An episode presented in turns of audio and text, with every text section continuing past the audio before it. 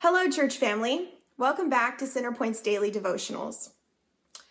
I made a big mistake when I prepared my oldest daughter for her first day of preschool. I thought I had checked all the boxes got her a new lunchbox, bought her a backpack, a first day of school outfit. I even bought those shoes, you know, with Velcro instead of ties so the teachers wouldn't constantly have to keep tying her shoes all day. My husband and I we talked about what it means to be a good friend, how to sit crisscross applesauce, keep our hands to ourselves, you know, and make sure your ears are open to hear what the teacher has to say. We thought we were set. She was ready. When I picked her up that first day of school, she gave me a big hug, said she had a wonderful time. We were so excited. But then on the way home in the car, I said something like, So, Sadie, what do you want to pack in your lunch for school tomorrow? She gave me this very confused look on her face and she said, Mom, you mean I have to go back there again? After all that preparation for the first day of school, apparently I forgot to inform her that this was going to be a reoccurring event. This is her life now, at least for another 15 years, if not more. We see this kind of language in the letters found in the New Testament. You see Paul write letters to these new churches saying, Remember, you have a different life now.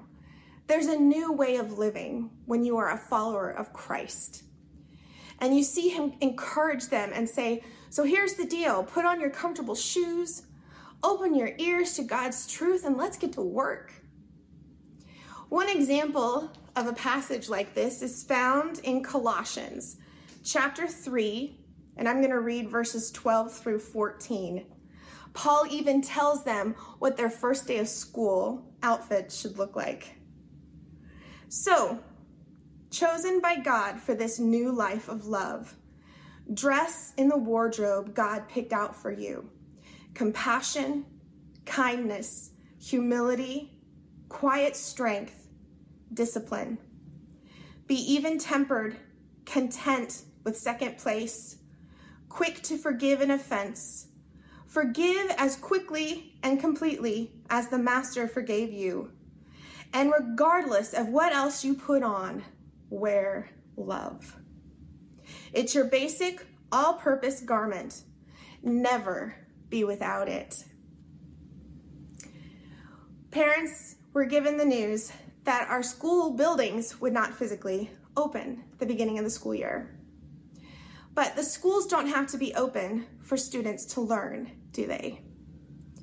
Church buildings don't have to be open for the church to live out this life that God has called us to live. We just need to make sure we put on the right, right wardrobe, right? Let's pray to God and ask for help in this task. Heavenly Father, you equip us you equip us with your Holy Spirit. You equip us with Scripture. We have what we need to live this new life every day, this new way of living. Thank you for your patience. Thank you for equipping us.